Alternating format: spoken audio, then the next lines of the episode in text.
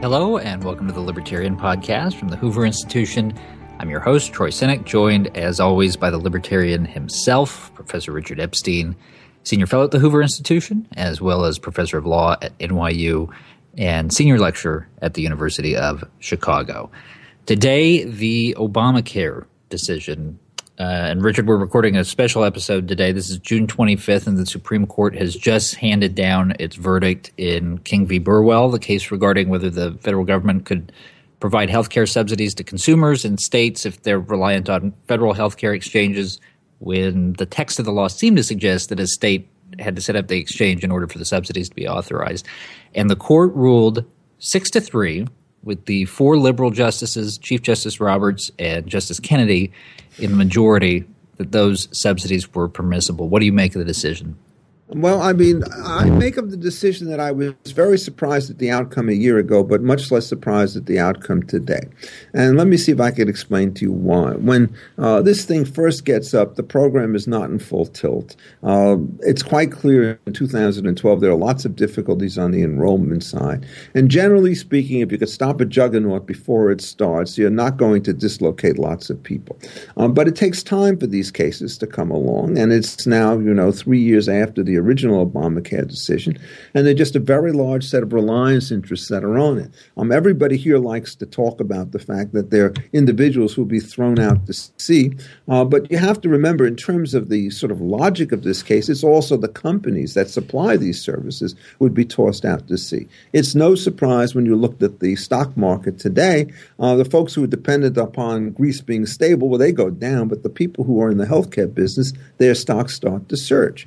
Uh, so it turns out they're just huge national constituencies in favor of this thing going forward. And once that happens, you then start to see a change in sentiment. A Supreme Court will look at ways not to disrupt current expectations, even if it means taking judicial somersaults. And there is always a ongoing tension in the law between those people who say, you know, you guys have made your bed, you live in it, and if it's a stupid statute, let Congress change it. That's the Scalia dissent. It's a beautiful dissent, by the way.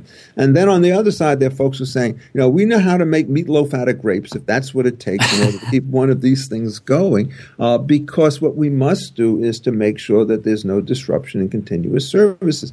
Justice Roberts fancies himself as an institutionalist, so it was the same accommodationist sentiment that allowed him to support Obamacare to begin with uh, led him in this direction, and he brought along Justice Kennedy with him, who again I think feels exactly the same way. Uh, so that what you do is you have this six to three opinion, and then textually it becomes a different problem, which we could talk about later. But in terms of this geopolitics of these things, everybody dreaded the possibility uh, that the Scalia position would win, most notably the Republicans in Congress, because they don't have a plan B. Uh, they have, what to be more accurate about it, they have plans B through Z, each of which presents, you know, has support of 2% of the voting population. So there would have been chaos. And they are now relieved of that political burden. And if it comes to the question of whether or not you cut back or modify uh, the statute, um, if they get the presidency, there'll be big changes that will be surely made, some through regulation and some through um, legislation, but it will be done in a much more orderly fashion. Well, to that point, if you read the majority opinion, it's a very consequentialist argument. Chief Justice Roberts spends a lot of time talking about the consequences if the subsidies go away, the death spiral in insurance markets. And mm-hmm. he basically says, look, you, you have to put this in the broader context of the law. And yeah, they were sloppy in drafting parts of it, but look, they wanted health care more accessible mm-hmm. and more affordable, and interpreting this part of the law to exclude the federal exchanges would would undercut that. So that's by by extension, that's not what it means.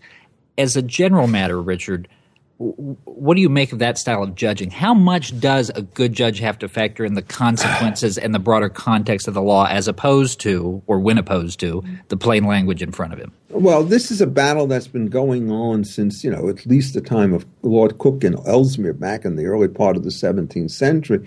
And, you know, there's one opinion which says that you look at the plain meaning of the statute and you ignore the social consequences, and another which says that what you adopt is something known as the mischief rule, which means that you read a statute in a way which is designed to counter a particular mischief that you've managed to observe.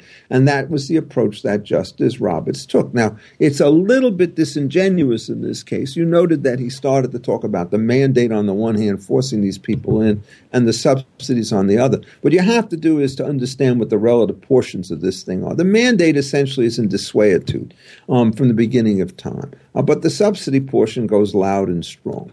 So essentially, what happens is if you read Justice Roberts' opinion, it says the problem about markets is they work extremely well and they prevent cross subsidies. And the great virtue about government is that it avoids cross subsidies by putting an enormous burden on the public at large. So if you're trying to figure out, you know, under 80 percentage of the world, how much of these subsidies are going to be funded by the um, individual mandate. It's a trivial portion of the whole statute. There are billions upon billions of dollars that come on the other part. So if you want to treat this thing as some kind of Newtonian device with perfect balance back and forth, it's a little bit disingenuous to attribute the way it will. You'll never get a death spiral if you could always subsidize the people who need to get the money.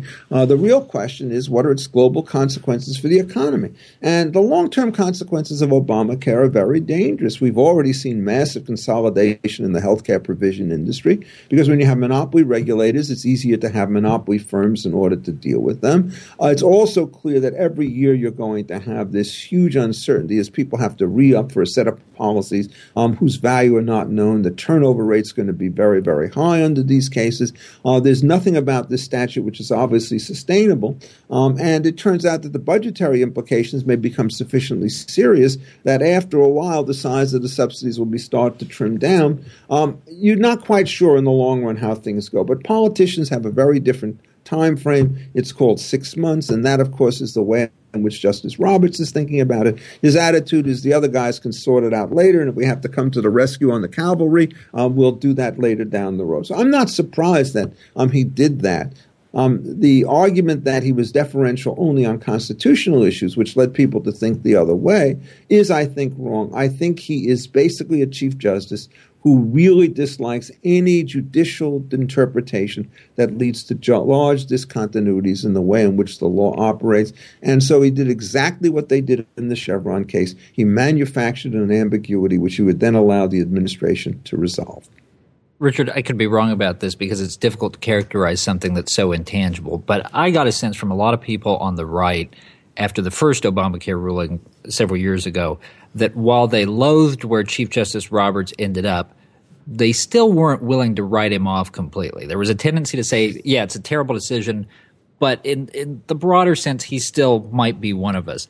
If you're broadly speaking on the right, do you now have to consider Chief Justice Roberts in roughly the same way as Justice Kennedy, as someone who maybe hasn't gone all, all the way over to the left, but as someone who you are never going to be able to rely on as a vote in your direction? To put it, you know, terms, he's sort of a little bit more like Justice O'Connor than people thought at the time that he was put on. Uh, when you get to the next of the big cases, in many ways more important in terms of long-term administrative behavior, about the disparate impact test in the housing law, uh, Justice Roberts shifted over to the dissent and was willing to basically buck the decisions that every lower court had made on it. Justice Kennedy now writes that particular opinion. And so I do think it is correct to say that the Supreme Court has four liberals who essentially on all important issues are united as one. And then you have these two that could go one way or another, and you have a block of three on the conservative side. So uh, this is not by any sense a conservative court, if that's what one means. Uh, the left will think a lot of comfort in this because these are two very big victories, one for a program, but the other essentially is in many ways more important because it means that they the undiminished fury of the civil rights establishment coming through the Obama administration will not be checked by judicial action. That's a little bit of an overstatement. I think, actually, because if you read that other opinion, uh, the government gets the chance to move forward. But my guess is that the subordinate clauses that you see in that case will uh, give defendants a lot of fighting room in the back. But uh, certainly very different to say you're going to have to fight this disparate impact battle as opposed to the dissent in that case, which says the government can't even start down that road at all. So I think it, you're basically right. Um, what it stresses to me, as I've said elsewhere already, is that uh, if this is an administrative law decision, right?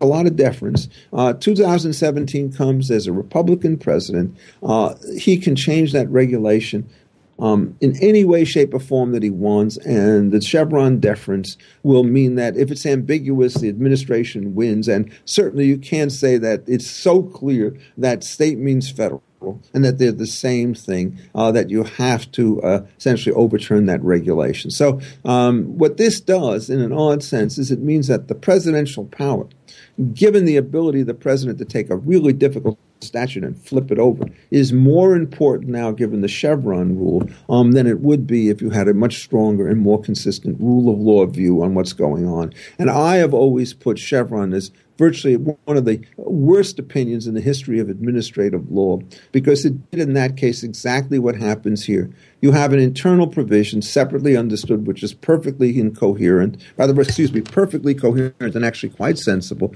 And then you get Justice Stevens saying, hey, you know, there's this other provision somewhere else which reads the different way. So what I'm going to do is find it ambiguous and then let the Reagan administration have its way on administrative grounds.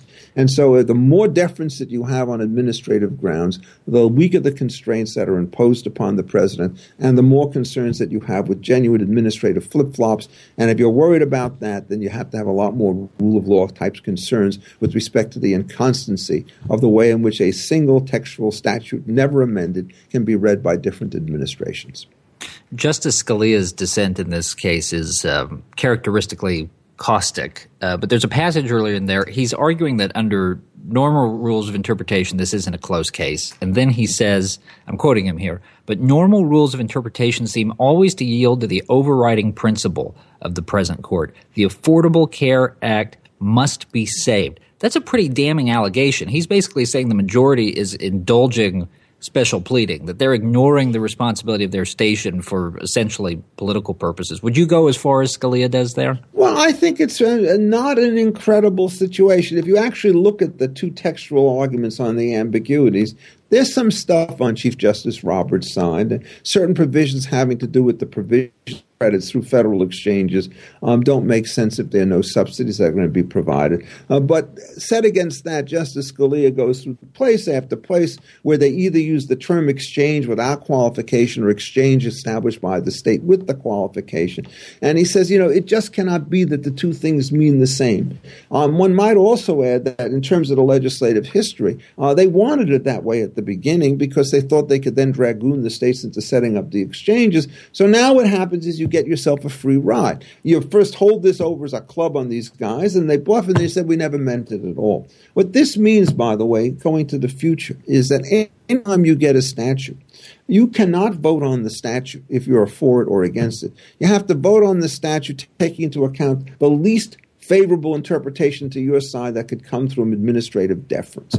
And that means I vote against every statute which expands government powers because the deference issue will be so powerful that it will be beyond that. I mean, you go to the Endangered Species Act, you start looking at Title IX and at Title VII and uh, all of the other titles. In every single case, deference has always led to an expansion of, of, administrative authority, which is very difficult to rein back in. And no matter how clear the textual language, that has been the so it changes the political and intellectual dynamic completely, as far as I'm concerned. Um, you have to be essentially a standard rejectionist because the discretion issue is always there. You pass a statute without Chevron, and then the moment it runs into rough waters, Chevron comes to the rescue. Uh, the doctrine is of such enormous transformative nature, not only of statutory interpretation, but of the distribution of powers across the different branches of government. It means that Congress is very deflated, executive is very much strengthened. So, final question that I'll put to you. When we get some distance from this, let's say arbitrarily 50 years down the line, how do you think historians are going to remember the way that the Supreme Court conducted itself on the Obamacare cases? Well, I mean, we already have a laboratory test on that.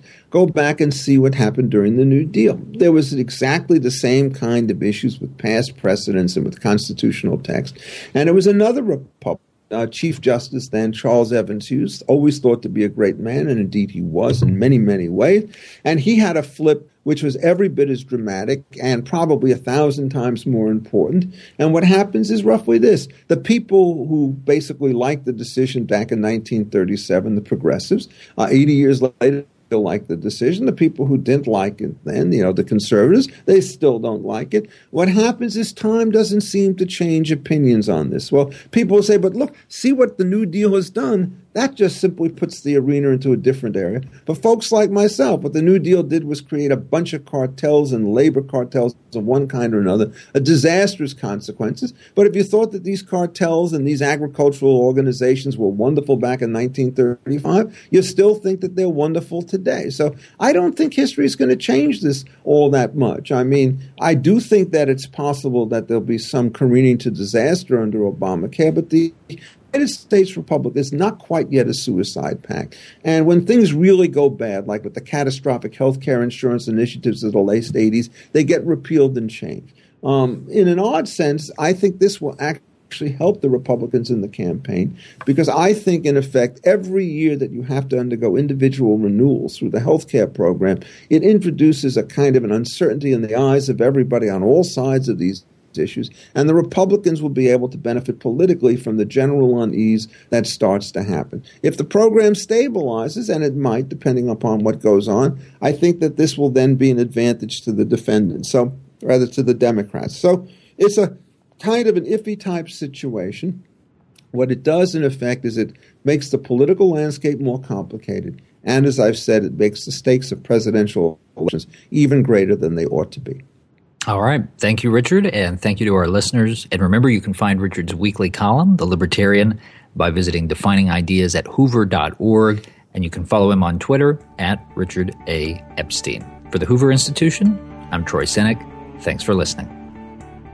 This podcast has been a production of the Hoover Institution. For more information about our work, please visit hoover.org.